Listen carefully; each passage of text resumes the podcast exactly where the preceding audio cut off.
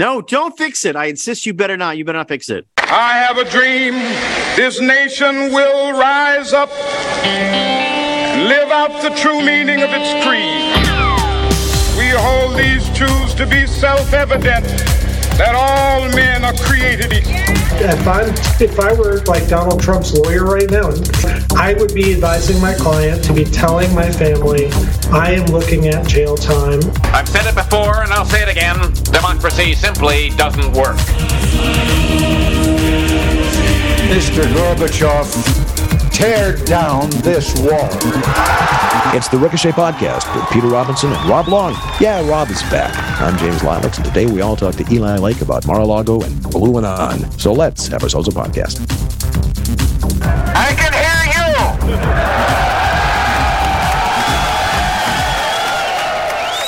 Welcome, everybody, to the Ricochet Podcast, episode number 606.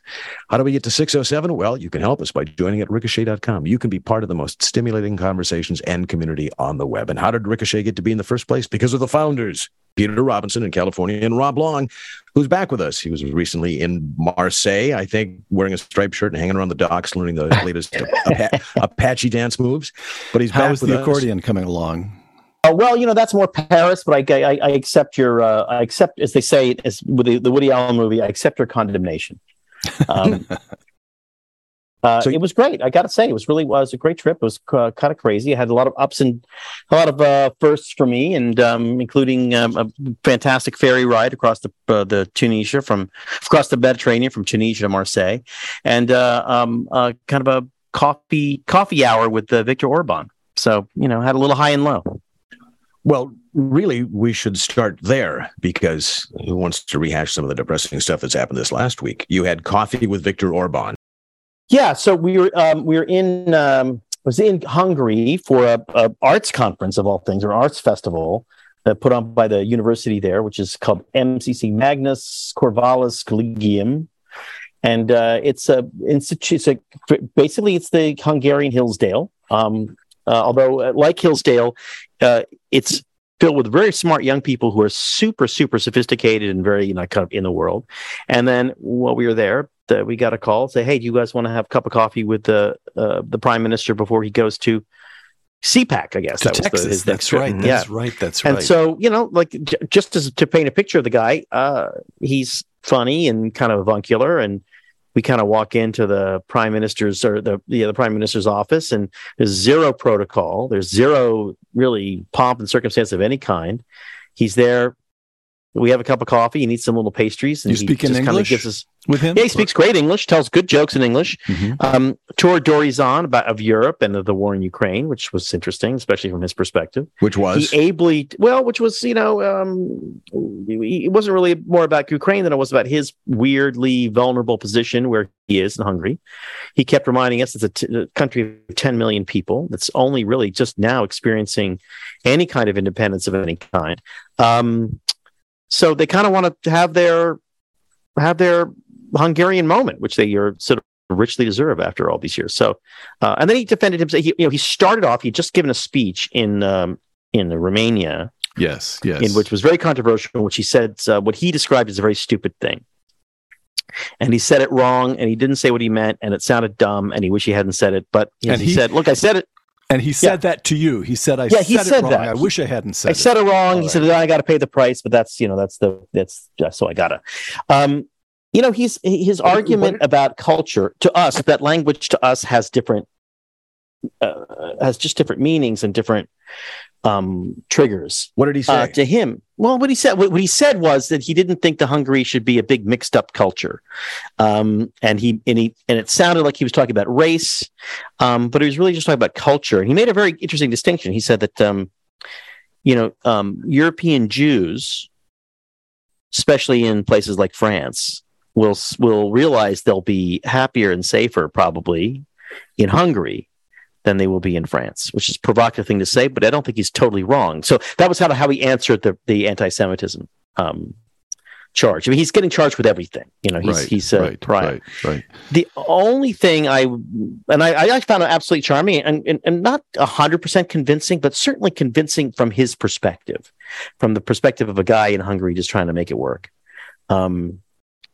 So it was fascinating, and but I thought I was just going to say his mannerisms and the way he handles it was to me the most interesting. He starts off by saying he did a dumb thing, and now he's got to pay the price, and that's that. There's no whining or complaining, no blame shifting. It was nobody's fault but his own. And then the way he runs the meeting, there were a couple of Hungarians there who were really ostentatiously not terrified to be in the room with him. So there was a lot of pushback from them. There's like interrupted him every now and then. He looked at them like, did I say that wrong? There was a lot of collegiality, which is impossible to fake, especially if you were the strongman dictator. That's going to be hard to fake. And so I found him impressive. Peter, I think I said to you in text, I found him, he reminded me a lot of Rupert Murdoch. Obviously, a lot's going on. Busy day, busy set of things he's got to do every day, but super relaxed and willing to speak in a broad kind of wide angle lens philosophically about the world in large and small, and inspires zero deference. Right. That's from his underlings, which is telling. So crucial. Yeah. Right. Very, very telling. Right. Very telling. Right. Okay. Here's the quote. And I want to tell here's what is being reported, Radio Free Liberty. Speaking at an event in central Romania in front of 1,000-strong audience, Orbán said, quote, "We move, we work elsewhere, we mix within Europe, but we don't want to be a mixed race," end quote, a, quote, "multi-ethnic," end quote, people who would mix with, quote, "non-Europeans," end quote. So this was taken to be anti-Semitic. It seems to me that it's obviously directed at immigrants from elsewhere, from Africa, from the Middle East. Yeah. And what he's saying is that he wants Hungary to be culturally intact, to not change itself in order to adapt to different cultures coming into it. So that's no surprise. Right. Well, it goes against the whole European identity, that there is actually no national identity at all. There is a European identity based on ideas, and anybody can apply to it, which works for a little while until it starts to get cold and the money's tight, and then it doesn't work at all. Yeah, right. This is no surprise. So basically, the problem with Orbán is that he doesn't believe that all societies in Europe should atomize themselves and should balkanize themselves and change into a mixed bowl, a salad bowl, as they will. So, right. Okay. Yeah, well, I mean, his point is that, like, it's one thing to say that if you're a country of 350 million Americans, right, or even if you're France. I mean, although I think the French are probably more generally on Orban's side than they are on the side of the Brussels bureaucrats, right? But I think his larger point is, look, we have this bizarre, weirdo language. Hungarian resembles no other language. He says, look, when I go to these EU meetings, he said, I don't speak Hungarian to anybody, whereas all the other countries have at least one other person they can talk to. I'm all alone in my Hungarianness. They are proud of their ethnicity. They're proud of their they are kind of a cultural melting pot if you add in Hungarians and Slavs and people like that. But this is their shot. They were vassals of the Ottoman Sultan. They were vassals of an emperor to the west. They were vassals of a dictator in Moscow. They had a brief period for 10, 15, 20 years of a wobbly dictatorship / democracy before Hitler invaded, when they were vassals of a dictator in Berlin. They want to be Hungarians for a little bit. And the funny thing is, he said two things I thought were really fascinating. One is he cut kind of the shrugging, reminded me of a very Hungarian way to look at life, which is like, hey, we're going to try this for now. Sure that when I'm gone, we'll end up looking like this, right? But his goal is to like show Hungarians what it's like to be hungry, to be specifically hungry, which is something that American ethnicities do understand. It's not, we hear it all the time. You hear it from Italians and Jews and blacks who want to anyway. And the second thing he said was, I thought was really fascinating. At least to me, was the idea that a Christian democracy is the safest, best place for people to live who are different. So his point was that European Jews are much, much safer in a true Christian democracy, which is what he's building. And then I'd say the third thing he's doing is he's saying that there's no way he can pass laws to protect this. All he can do is try to build up institutions. And so, and I was there as a guest of a university that he has helped build and helped start. because he's trying to build institutions, rebuild institutions, because, of course, in Hungary, the way in the United States, the institutions are basically all left-wing. And I found that to be, like, that would be a, rather than focusing on some of those other positions, I think that is the lesson that American conservatives should take from Orbán, which is... Yeah. Here, to me, this is the problem that they all face. And Orbán is the only one who shows any cognizance of the problem. And here it is. The population of Africa is projected to grow by 1 billion over the next 30 years. And the population of Europe, I've just got this in front of me now, the population of Europe, including the UK, is projected to drop by about 1 or 2%. And within the next 30 years, and to continue dropping after that. So what you've got is 30 years from now, there are going to be a lot of empty villages in France. And enormous pressure from just across the Mediterranean. So what do you do? If you let in 1 billion people and your population is 500 million, you're no longer what you were. On the other hand, you want to be humane and encouraging and this is hard. And it strikes me that he's laying down. He's the only one who's thinking about it seriously. And of course, he's getting why is it hard? Beat up. I mean, in America, why is it hard? In America, we have a civic identity. We have a set of beliefs to which anybody can subscribe, and we welcome everybody who wants to participate in those things. It's not based on ethnicity. We used to. You're still talking in the present tense? I am still talking about the America in my head. Yes, I mean, okay. Fundamental. The founded. I want to live in your head too, James. The basic idea is that this is not based on soil and blood and the rest of it. This is a set of ideas that extend to all humanity. Come here, enjoy them. And so that's why you can come here from anywhere in the world and be an American as much as anybody else. Right. And we love the people who come here from anybody and be an American like us. But that model does not necessarily apply or have to apply to states that have a very tight ethnic identity. And it is not a language that nobody wants to learn. Well, let's say it's even French. Let's say it's French or it's Czech or it's whatever it is. When you have a state that goes back 1,000 years, one way or the other, that is bound by language, by culture, by folkways, by music, by a whole bunch of things. The idea that that state is somehow obligated to dissolve itself for altruistic, humanistic reasons, seems to me to be asking of them something that is asked of absolutely nobody else in the world. I'm willing to accept that the whole colonial endeavor of the 19th century was appalling, and it was. Ask the Belgians, ask the Congo. It was a horrible genocidal event. But the obverse then can't be true. You cannot say then that if we being the West had the right to go there and impose our culture on them for the purposes of whatever, extraction, enjoyment, whatever, that somehow then 100, 150 years later, that it should work the other way. And now it's morally pure and good because why? No, I get your point. I mean, look, I think he would agree with you, and his point is that, well, it's one thing with a country with 10 million, and it's another thing with a country of 350 million, which is the United States. And then somebody said a very interesting thing. Said, well, what's the difference? And this shows Orbán really does read widely. He's a former intellectual and a former professor, and he's very smart. And he reads very widely, and he says, well, because you guys are lucky. You have the Mexicans. And what he meant was Mexicans come to the United States, and they're basically Christian. They're basically aligned with the Judeo-Christian ethic. They're basically excited to be in the United States of America and work hard, and they tend to work hard. They tend to do a lot of jobs that, I think Americans would do, but it isn't like they come in to sleep in the bus station. They come to work. And I just thought that was a very astute position for a guy who's supposed to be this troglodyte and this racist and this white supremacist to make. Well, the Mexicans, yes, but also the Nigerians. Yeah. I don't know if they're Christian or they're Muslim or whatever, but they come. Christian, I mean, again, it's a self-select probably, but it's a self-selecting group. And yes, but they do extremely. And the Asians aren't coming because they're Christian. Yeah. Coming because.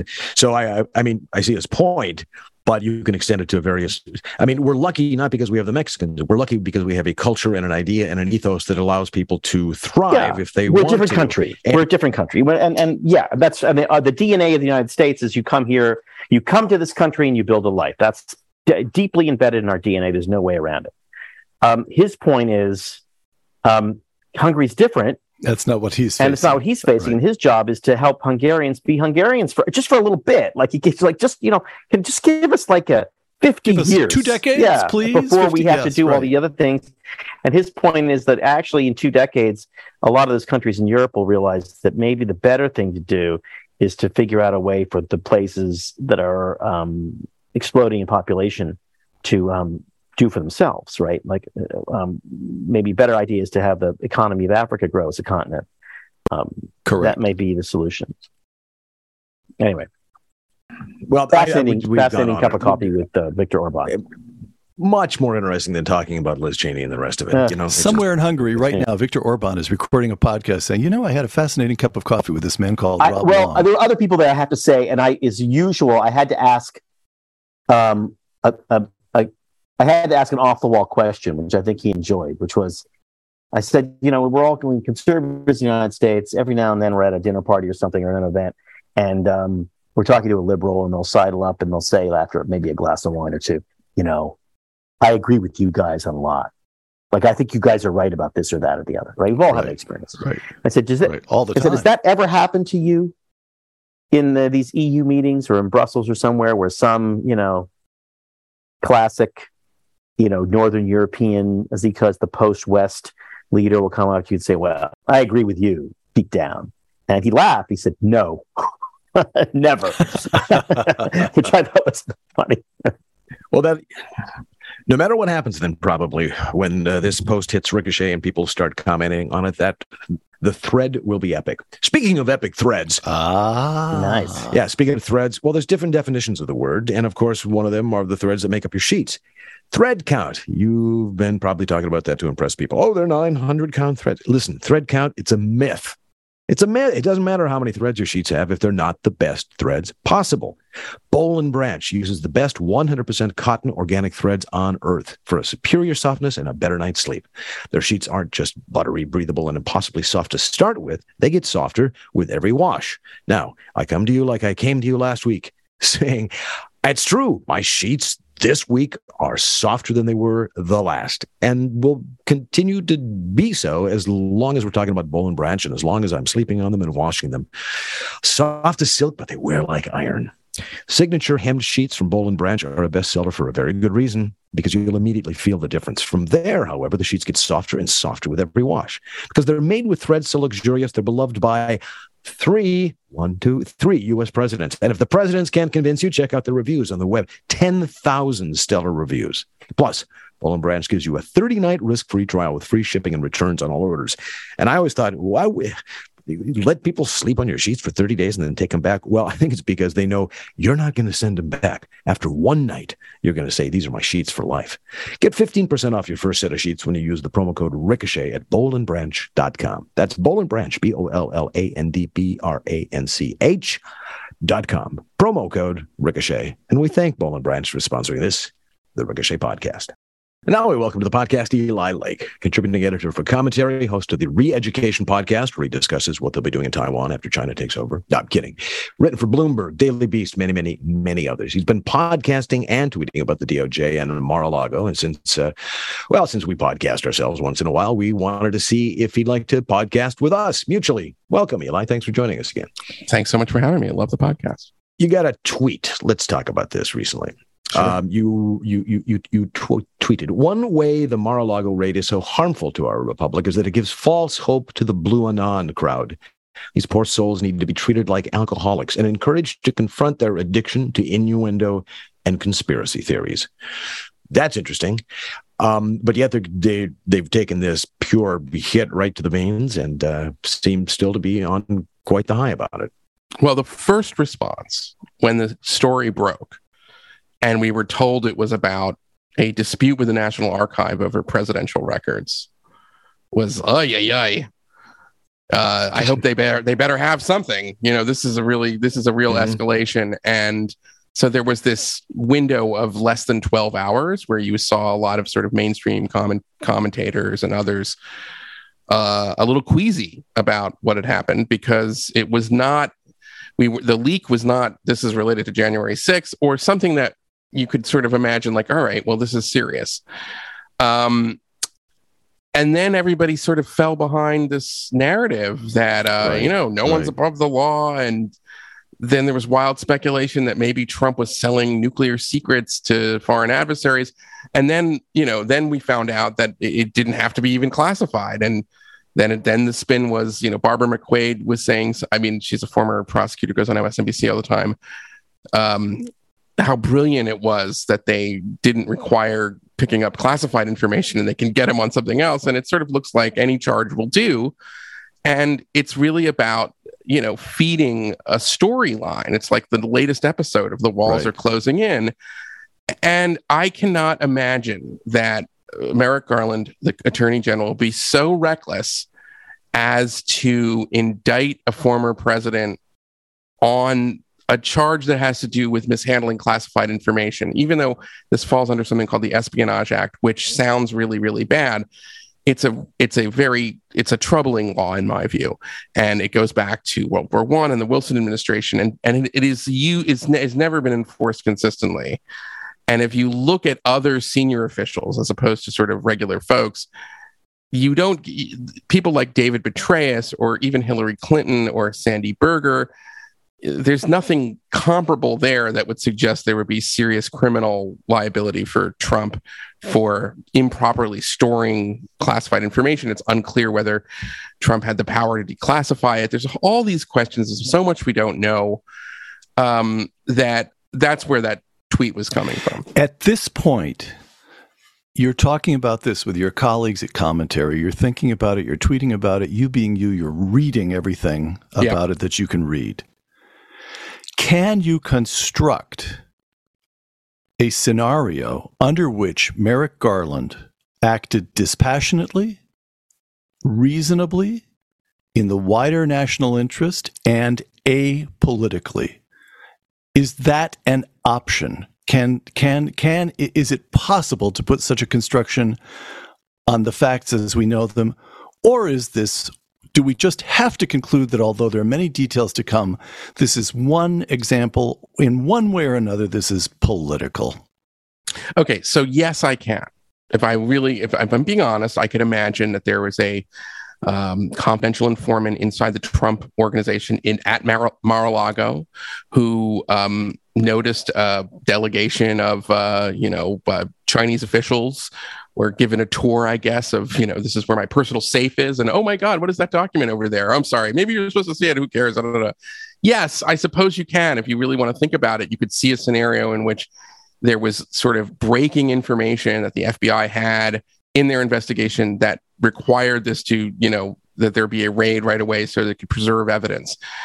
On the other hand, if it's true that he deliberated on this for weeks, and they knew that there was this dispute with the National Archive and that some of this might have been classified. We knew this since January when they returned the first batch and it wasn't all the documents. Some of them might have been classified and very highly. Well, then why did you wait 8 months? Right. And then suddenly you had to do it this way if it was such a pressing concern that the documents were going to fall into the wrong hands.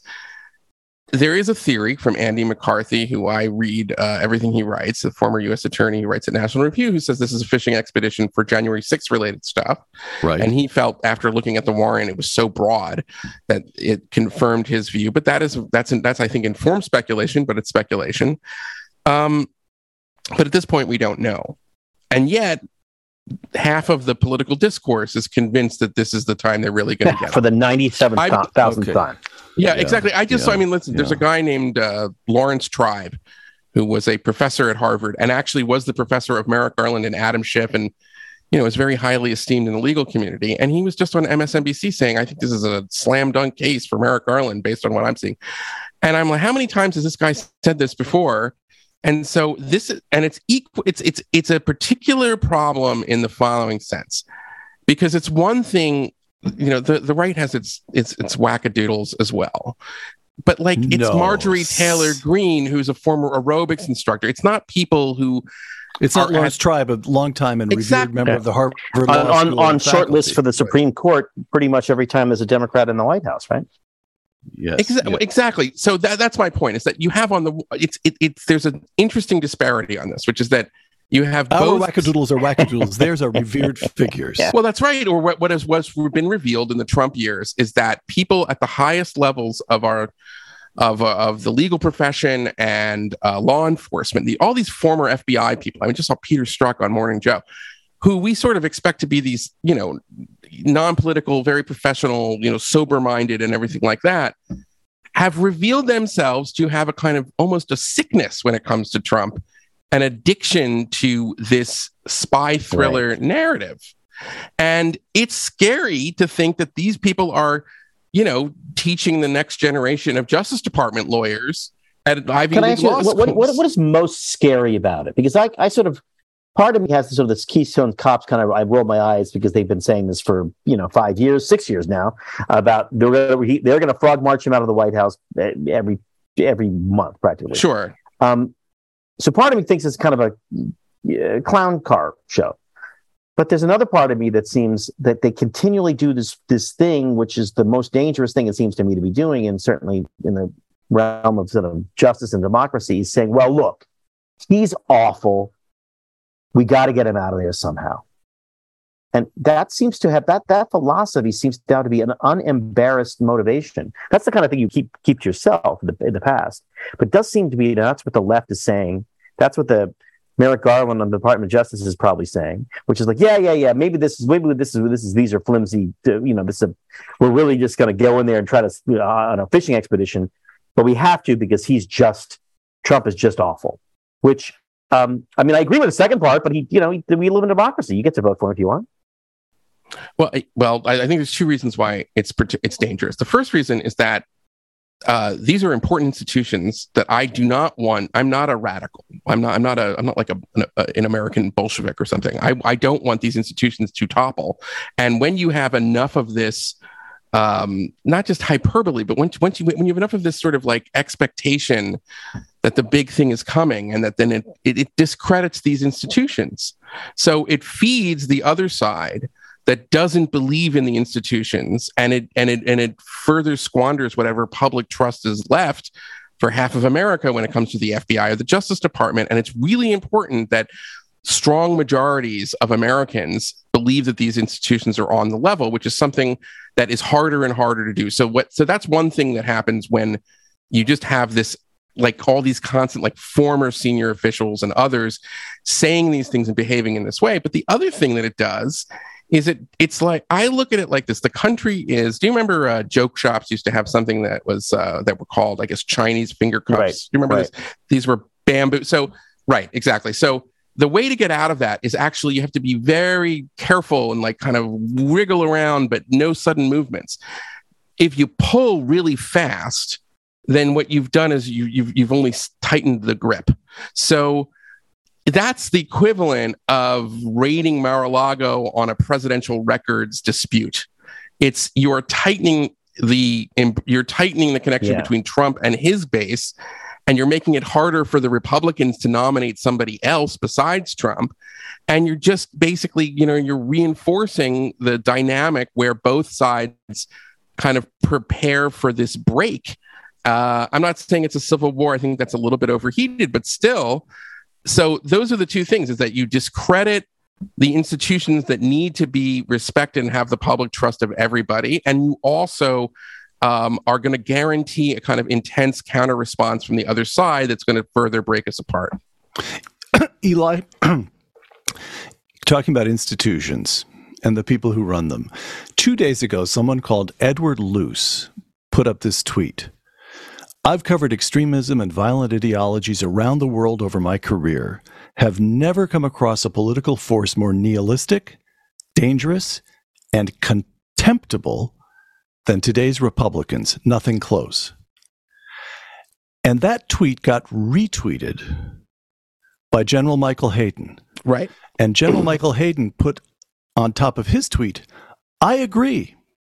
And I was the CIA director. What do you make of that? Well, okay, I should say I know both of those people, and I think they've had better moments off of social media. Let's just put it like that. But very nice. It's an insane thing to say. I mean, I don't know. I mean, like I've on both also, of their parts, but General Hayden, like General Hayden, like you're the CIA director during the 9/11 wars, so you would have been aware of ISIS and Al-Qaeda. Like, I mean, are you serious? We don't have an American Basiji like they have in Iran, like a kind of paramilitary force that will make sure people vote the right way and, you know, who gets benefits from the state and everything. Anyway, I don't even want to get into it. It's kind of a nutty thing. I mean, listen, it doesn't excuse. I think you're going easy on him, Eli. I didn't realize you were friends, but that's speaking of contemptible, that kind of activity to a man who held that office. Yeah. 74 million people voted for Donald Trump. He's saying essentially that half of the electorate of the United States of America is contemptible. How and worse than, I don't know, worse than all the people you just mentioned. Right, exactly, worse than Al-Qaeda. Yeah. How dare he? But of course, listen, I don't consider myself a wackadoodle, although I'm sure my friend Rob does. But I think to myself, wait a minute. All these years now, I have reposed a certain fundamental trust in the competence and disinterestedness of the people who are running our intelligence operations. The FBI has now totally disgraced itself. Christopher Wray may have been appointed by Trump, but maybe he's reforming that institution in some quiet way and doesn't want to get press. But if he doesn't understand the way half the country just thinks the FBI has disgraced itself, and any reform of that institution must be public, or General Hayden and Leon Panetta and the 48 others, whose other former ranking intel officers who signed that letter saying that the Hunter Biden laptop was Russian disinformation, which they had no reason to suppose at the time, and which we now know is untrue, and not a single... All right, you get the picture. Yeah. That strikes me as really serious. We have 16 intelligence agencies in this country, and they're all run by fools and partisans. What other conclusion is there to draw? I mean, the Hunter Biden laptop is a disgrace. I've been banging on about this, and I'm holding you responsible. I'm saying I agree with you.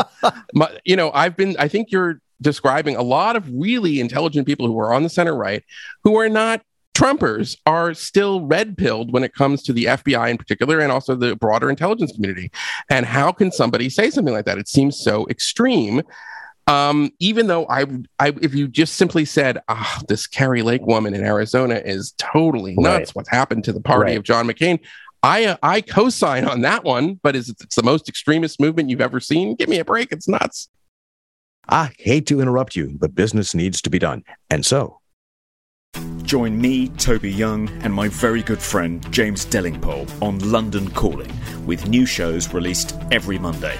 We gripe and moan with impotent rage at the latest assaults on our freedoms across the English-speaking world, marvel at the antics of our Oxford contemporary and former Spectator boss, Boris Johnson, and keep up a running commentary on the latest effusions of the entertainment industry, like a conservative country club version of Statler and Waldorf, except a lot more highbrow, obviously. It's all right here on the Ricochet Audio Network and wherever you download your podcasts. Good idea. And now, back to the show. Why are they making it so hard? First of all, I have to say, I agree with Peter on everything, especially the fact that he's a wackadoodle. But why are they making it so hard? I mean, I was talking to somebody last night, and one of the arguments they were making about Trump was that he, you know, undermined confidence in our basic institutions. Which is true, I think, about electoral integrity. I mean, I think, you know, I'm on the record here, he lost fair and square. That's all there was to it. But he didn't undermine our confidence in the FBI, and he didn't undermine our confidence after this in the intelligence community. They did that themselves. And I guess my question is, why does it seem so difficult for ordinary people to say, look, the FBI became politicized, and they put the thumb on the scale for Hillary Clinton, and then they clumsily took it off and put it back on again a few weeks before the election. The intelligence community covered itself in absolute ignominy, especially with this Hunter Biden open letter. Although some might say it happened earlier when they pointed to satellite photographs of weapons of mass destruction in Iraq that weren't there. Why is it so hard for us to reform which should be sort of easy to reform institutions. I mean, it's hard to reform Congress, but it shouldn't be hard to reform the intelligence community. Well, it's hard. It's hard because there's a necessary level of secrecy involved. And it's easy to justify that level of secrecy when the predecessor to the CIA, the OSS, is formed during World War II. The country was behind the war. Everybody understood the need to win the war and that there's certain secrecy that was needed. And for a long time, we were fighting a Cold War, and the CIA was on the front lines of that Cold War. And there was a level of secrecy that was needed, and that began to erode in the 1970s for a number of reasons. One of them is that we had a very foolish decision by a CIA director to ask CIA station chiefs and senior officials to write down every crime they had committed, which then was soon leaked to Cy Hirsch, known as the Family Jewels. And then there was Philip Agee, who defected and then, started outing people. So all of the secrecy in the 70s, and then we have the church commissions, which is sort of doing it in a more legitimate way, having a historically incredibly weak presidency in Gerald Ford after Watergate. They're unable to sort of do all of that. And so we have this moment. And then we accepted a lot of that kind of that necessary secrets, for at least the first few years of the war on terror after 9/11. But, eventually in an open society, these things out. And there were reforms in terms of after Iraq, in terms of how technically some of these assessments are done. I don't know if they were necessarily effective, but there were some of these reforms. But we have a love-hate relationship, especially, with these institutions, because when there's a terrorist attack, the first question is, where was the CIA? Why didn't they know this? Why couldn't they have prevented it? But then when we find out that the CIA is doing some horrible thing that we didn't know about, influencing an election in some country and everything like that, we're like, I can't believe these guys. I'm so embarrassed and everything like that. So it's this typical kind of schizophrenic, relationship that we have. We don't reform because the left likes what the FBI is doing now. And the left is gaslighting. The left would never.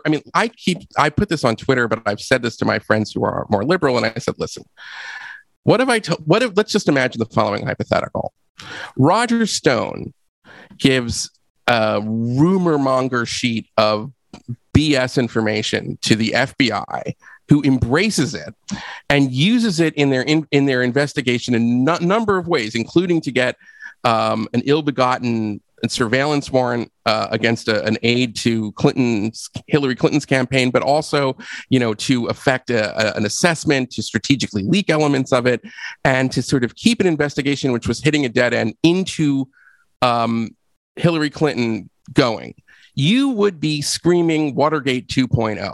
How is it possible that a total political operative could have, had that much trust from the FBI on a matter that involves his political opponent? It's an incredible kind of thing, but that's what happened in reverse. Hillary Clinton's people, not only with this Steele dossier, which we've talked about before, but, we see now from the latest stuff that John Durham and the special counsel is doing, they had a fake white paper about the Alpha Bank Trump Tower connection.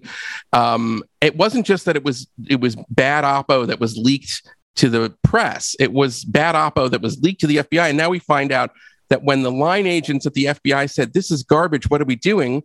Word comes down from Comey and the leadership team, then turn it into a counterintelligence investigation and keep it open.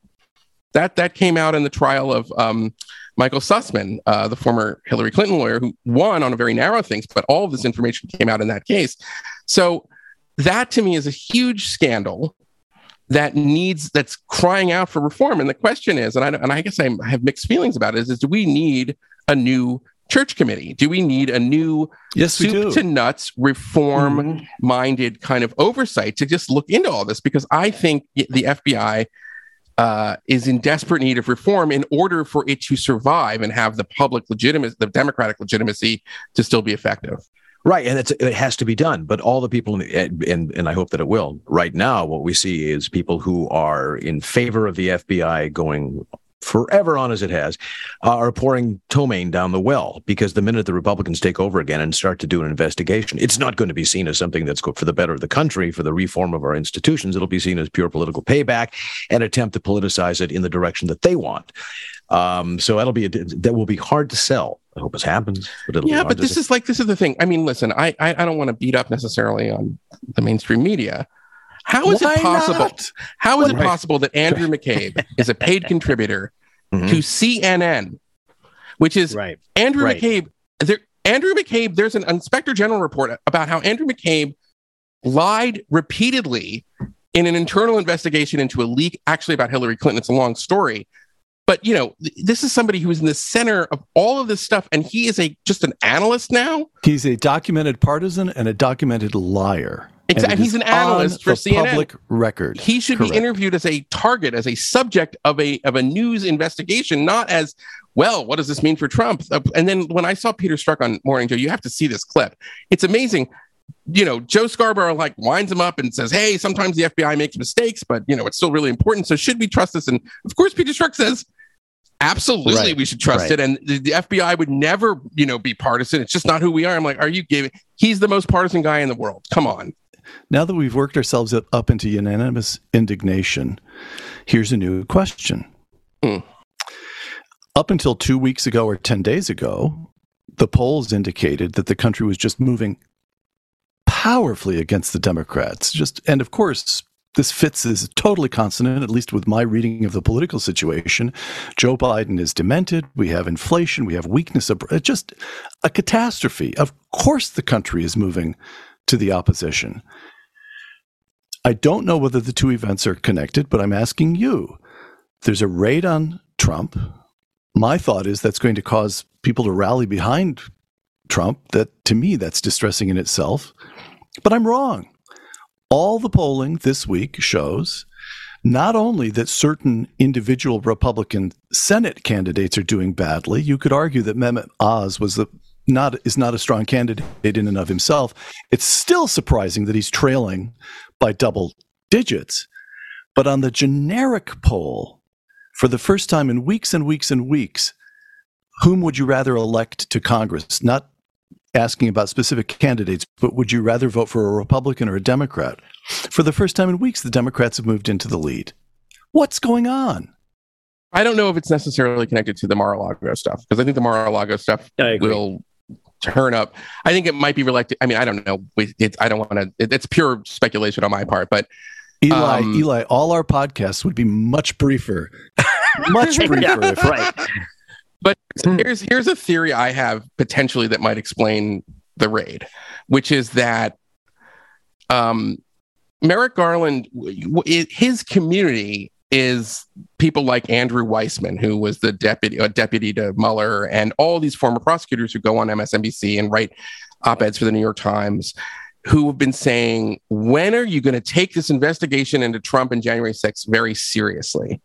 And I'm very concerned that Iraq might not be doing anything. Even Lawrence Tribe, the former professor of Merrick Garland, has been saying that publicly or wrote something to that effect.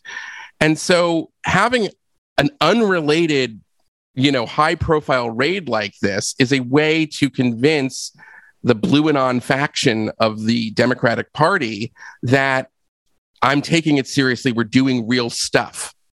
And that's similar to the to the sort of role that, like, you know, the dramatic and probably over the top, you know, raids and arrests of like Roger Stone or Paul Manafort had, which was a way of sort of signaling, you know, we're taking this really seriously, where we're using all of our resources to get to the bottom of this.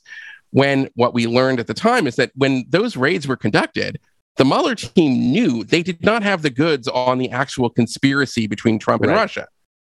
So this is like maybe a way of staving off the most excitable partisans. And that's also, think about it like this, Merrick Garland, that's his community. His community are all these like former senior justice officials and people like that. So there is an element there. I don't want to put so much into it. Merrick Garland, when he showers in the morning, is thinking to himself, don't those Republicans understand?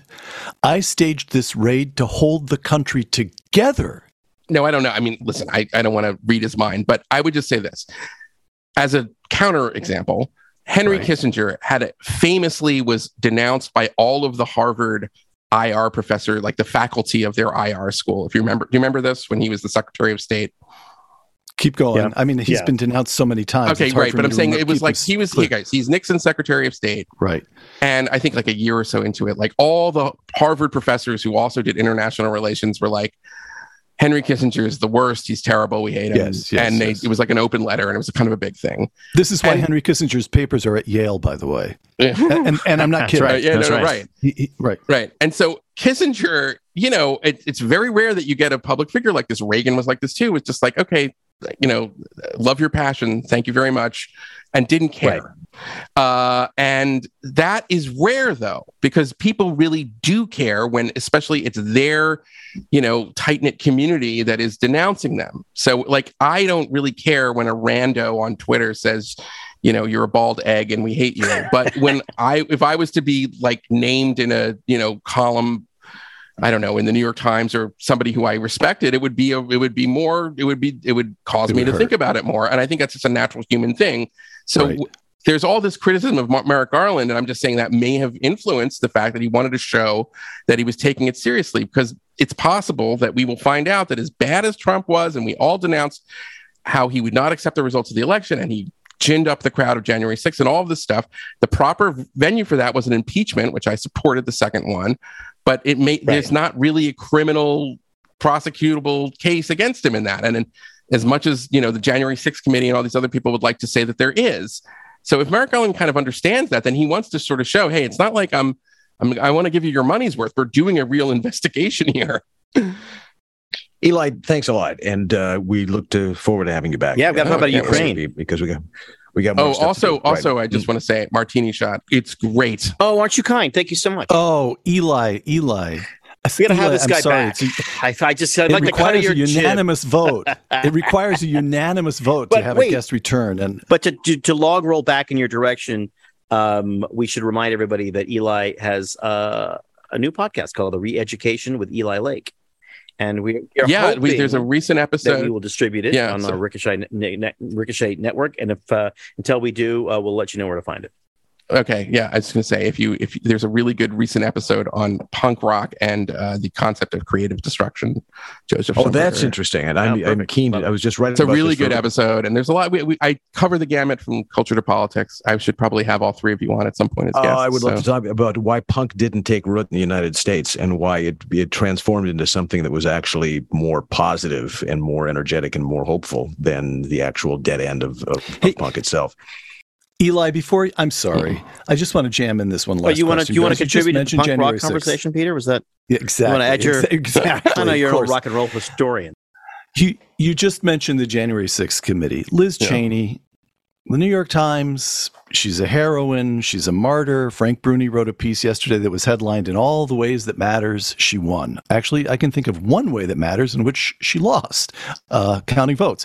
But so the notion is she was heroic in standing up for due process and the Constitution versus, wait a minute, due process and the Constitution also involve representation, permitting opposing counsel to cross-examine witnesses, all the ways that congressional committees have always operated, and why we look back on Peter Rodino, who was chairman of the House committee that investigated Richard Nixon, and say he did it fairly and dispassionately and built the case so that when Nixon resigned, it wasn't the wrench to the country. It didn't rip the country apart. Mm. So I'm just asking, Liz Cheney. Well, I've known Liz Cheney for a long time as well. You know everybody. This is problem. I don't want to say that. Listen, I'm conflicted in the following sense, because I do think that she's right on this one question of the election. And we know this like in detail that almost all of her colleagues agreed with her that it was atrocious what Trump did after he lost. On the other hand, it shouldn't be the only thing that Republicans talk about when you have Democratic control of Washington. Especially since, I mean, I don't even want to say it's a criticism, because I am largely on Liz Cheney's side, but no one should have been surprised that she lost. You know, there's a gazillion things about the Biden administration and Democratic control and the party itself, which has, you know, I think in some ways, if you go back, Biden said early in his presidency when he was asked about something, he doesn't know if there will be a Republican Party in 4 years, which reveals a real contempt of the idea that we would have two parties that would kind of work together on certain things, which is in many ways one of the reasons he was elected. And so I can understand why some voters would say you are participating in this sort of cancellation of one of our two major parties, Liz Cheney. But at the same time, I said I agree with her about January. I agree with her about the election and how terrible it was. And it would be nice if there were more Republicans who would stand up. But you can't do it when you are kind of participating in a committee that pretends that Adam Schiff is an honest broker. So, right. I mean, right. So like, or doesn't have any real cross-examination. And you're saying, oh, well, take our word for it. We're, you know, just all you need to know is this 1.5 minute clip from this video. Well, I'd like to see the whole deposition. Can you make it all clear? You know, I say that as a journalist. So in that respect, but, you know, I don't want to like, I don't know, the criticism that the stuff from elements of MAGA world about Liz Cheney, the obsession with her, it's so over the top. She voted with him 94.6% of the time. I mean, she was incredibly loyal vote. Wait a minute. Hold on. The January 6th committee forbade the people under examination from being represented by lawyers, from being given a chance to cross-examine. Isn't that just a fundamental overturning of an absolutely basic norm? And she championed that? She participated. To me, she led it. Yeah. Okay. So, I mean, what's weird about this podcast is we can't get Rob to take a shot at Viktor Orbán because he's such a nice guy. They're personal friends now. And I've got Eli. I say, Eli, Michael Hayden. And Eli's, well, you know. I know the guy. I agree with you that was an atrocious comment from Hayden. I just don't want to we shouldn't all be defined by our worst tweets. Believe me, I've had some bad ones. So, well, I don't know anybody. I'm here in an irrelevant part of the country, so I can say what I say. Eli, again, thanks. Thank you. I say that fairly confident that Rob's not going to come in with another. No, I could just come in with a plug. Though. Nope, just a plug. Plug for Eli's new podcast. We'll put the link in the show notes. Who's being re-educated, by the way, you or the audience or both? Okay, this is. I should say my wife came up with the name when I was doing, many months ago when I was thinking about how to do it, and I'm aware of the. The sordid history of it. And I had a funny response to it saying, when I just started reading and becoming, interested in ideas, I read a lot of Mao Zedong and Pol Pot. Anyway, as a joke, that's Did you know them too, by the way? Were those buddies? Were those buddies? Yeah, exactly. No, really good guys. Stories. Really generous. He's not like... Makes a hell of a club sandwich. History books. Yeah. But no, the real is that I would hope that, both people on the center right and people on the center left could listen to the podcast. It could be like a safe harbor where we're getting out of, you kind of get a chance to breathe and rethink certain issues without, feeling like we're constantly being cowed by the authoritarian zealots in our midst. So, well, I can't wait to listen. So we'll talk. I think it's later. A good. I hope it's. I sounds hope exciting. Like it. I'm in. Thank you. Bye bye. I am looking forward to the one that has to do with punk rock, because I remember reading my Cream magazine in 1976 about these strange creatures prowling the streets of London with their spiky hair held in place by super glue. And we always thought that must be uncomfortable to sleep with. And we always thought, what kind of music they make. Well, for the most part, it was dreck. It was awful. And it didn't take root here in America because it was destructive and nihilistic and was coming out of a welfare society that we really didn't share. But I did go out and buy the first Sex Pistols album, never mind the bollocks. I bought it at Positively 4th Street, took it home, and was underwhelmed completely. Couldn't imagine why they'd caused the stink that they had. Of course, it was because they weren't very good at their instruments, because they had so much raw energy, and because of a, frankly, darkly charismatic frontman named Johnny Rotten. Strange thing is, we thought that had to do with his morality and his character. No, they called him that because of his teeth. If only he'd had a quip. If only Johnny Rotten at some point had access to a quip, he might not have been the person that he was. And entirely British music might not have gone in the direction that it did. Listen, Johnny knows it now. I do. You do. Good health starts with good habits. And quip makes it easy by delivering all the oral care essentials you need to care for your mouth. The quip is an electric toothbrush. Well, for example, 7 million mouths love it. I'm one of them. And it has, let's all recite, it's got timed sonic vibrations with 30-second pulses to guide a dentist-recommended 2-minute clean. You get that little, and it tells you, switch to another quadrant. Lightweight, sleek design for adults and kids with no wires and bulky chargers to weigh you down. It's got a multi-use travel cover that doubles as a mirror mount for less clutter in your bathroom. And reusable handles and a range of sleek metal hues, including the best-selling all black or all all pink, as well as bright plastic colors to make sure that they add a pop to your bathroom counter. Are you on top of your brushing? Well, you can upgrade your quip with the new Smart Motor, That's right. It tracks and improves your brushing with the free Quip app. You can even earn amazing rewards like free refills, products, Target gift cards, and even more. Beyond the brush, Quip has everything you need to build a complete routine. Try their sugar-free refillable gum. It's got a long-lasting mint flavor, and it comes with a dispenser. Or try the refillable mouthwash that's a 4 times concentrate, plus good for you, and it's good for the planet as well. Quip, they deliver it all for 3 months, every 3 months, from $5. Every 3 months from $5. The shipping is free, so you can save money and skip the hustle and bustle of in-store shopping. With stylish and affordable electric brushes starting at just $25, you won't be paying through the teeth for better oral health. Go to getquip.com/ricochet. Right now, this very moment, you'll get your first refill free. That's your first refill free at getquip.com/ricochet. GETQUIP.com/ricochet. Quip, the Good Habits Company. And we thank Quip for sponsoring this, the Ricochet Podcast. Well, though, these last few months, doesn't seem like that, months, no weeks, while Rob's been away, guest hosts, myself, we've all had to carry the burden of doing what Rob would usually do, which is telling you where people are going to meet for real as part of the growing real human being Ricochet community. That we The IRL Ricochet community. First of all, the Texas Tribune Festival program is now live, so you can go on the website and see it. Texas Breakout Politics and Policy event, Ideas event is happening in September. So September 22 through 24 in Austin. For the line of big names you know and others you should, including one of our own from the Ricochet Network, thank God. Catch David Drucker. We'll interview Virginia Governor Glenn Youngkin, Arkansas Governor Asa Hutchinson, live at the TribFest stage. That's September 23rd. It's really worth going. Explore the full program. Grab tickets at tribfest.org, TRIBFEST.org. You want to attend, use our special discount code for a one-time 15% discount off a ticket.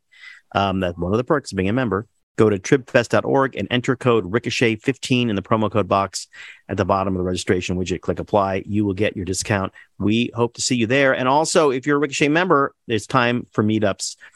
You know, there's a bunch of them, so it's hard to keep up with them. So you have to go on the site, and member feed has them all listed. But we do know a few for later this month. Brian Stevens is hosting one this weekend, actually, in Atlanta. And Michael Collins is hoping to get the UK members together in Dublin on the 26th, which I wish I was still in Europe because I would go to that one. I'm sure that's going to be fun. Got others coming down the pike in various stages of planning for Northern California, Huntsville, Alabama. Hey, that is a beautiful, beautiful place. And even New Orleans. I'll be there for that, I'm sure. None of those are close enough to you? Question mark. Well, join Ricochet. Give us a place and time and have the Ricochet members come to you. That is the joy of being a member of Ricochet. As well as contributing, of course, in the member feed where lots of fun stuff happens. I think Brian Stevens has got a YouTube podcast going on. He's pushing that there. So in other words, you join Ricochet, you come up with your own podcast to take the place of ours. You can promote it on the page because, frankly, we don't care. We just want as many people to get as many things out of the site as possible. Well, before we go, a little note here. A judge completely acting in accordance with the most esoteric and refined concepts of idealistic interpretations of the Constitution has blocked DeSantis's Stop Woke Act, says the floor. Let's see. I think he said, quote, okay, the Woke Act, the Stop Woke Act, by the way, said that companies cannot make their employees go through training or as a condition of their employment believe or agree to or be exposed to ideas that portray one race as inferior or superior, among other things that the act said. Quote, normally after making a Stranger Things reference, which just made everybody on Twitter go squee because, oh, Stranger Things. Normally, the First Amendment bars the state from burdening speech while private actors may burden speech freely, end quote. The Obama-appointed judge continued, quote, but in Florida, the First Amendment apparently bars private actors from burdening speech while the state may burden speech freely, end quote. So, in other words, telling people that they can't do the CRT onboarding or have them sit down for lectures like this is burdening speech. So, in other words, and they can't make this a requisite of your employment. Does this mean now that states are free, the companies are free to hire purely on racial grounds if they wish, that they simply can do what they want? Doesn't this sort of invert the idea of the colorblindness that we have today? It means that a district court judge got out of line, and he'll be overturned at a higher level. But he's quoting Stranger Things. Yes, exactly. Okay, yes. What it means is that a U.S. district court judge has written Ron DeSantis' most successful direct mail piece. Correct. Ever. I will take this all the way to the Supreme Court for you, the people of Florida. Right. Exactly. Well, anything else you guys would like to bring up before we leave, or are we going to do one of those things? Well, I would just like to ask Rob if he's going to stick around in this country long enough to justify holding an American passport, or if he has more travel plans here. I don't, not for a while, but I tell you, I hadn't been on a big trip in a while, and it was a lot of fun. I mean, that is where I am actually the most happy, which is when I'm sort of tramping around. And I spent a little time in Hungary, and then I went to Tunisia. Spent a week in Tunisia. Which is on the heels of a constitutional referendum, which was very interesting to talk to Tunisians about it, and then to France. So I had a kind of a little mini world tour around the Med, from the Danube James, to the Med. How is the middle of this country? Well, the heat has abated, sanity has returned. Yeah, by the way, are you the only Minnesotan? I've never heard you mention a lake house, and that would make you the only Minnesotan who doesn't have one. No, lots of us don't. A lot of people, it could be back in the old days, you could work at the Ford plant down in Highland Park in St. Paul by the river, and you could make a pretty good living and have a little house in your nice little neighborhood. You could have a little cabin. It wouldn't be a great cabin. Water would taste kind of weird, and it would have a screen door that squeaked and banged, and the dock was a little spongy from time to time. But it was your cabin. That culture is rapidly being replaced by people from the cities having just a second home up there. So whereas you used to have lakes that had a lot of little shacks that people could afford, that culture is going away in favor of... Lake Wobegon is no more. Lake Wobegon is no more. I never was. It was a fiction of Mr. Keeler's imagination, and people really didn't realize how much he hated it in the first place. But...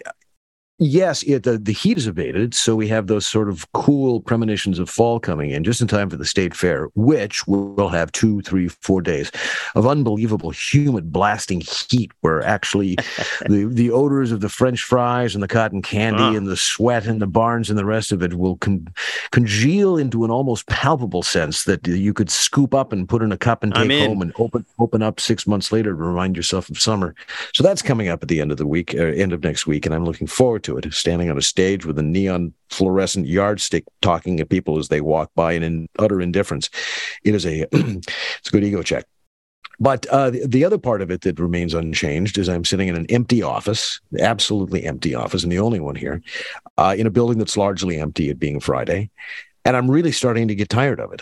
I'm really starting to be depressed by the end and the death of office culture and what it means for everything. And what it means for downtowns all over the country, that's what it means for entire ways of that we've organized life.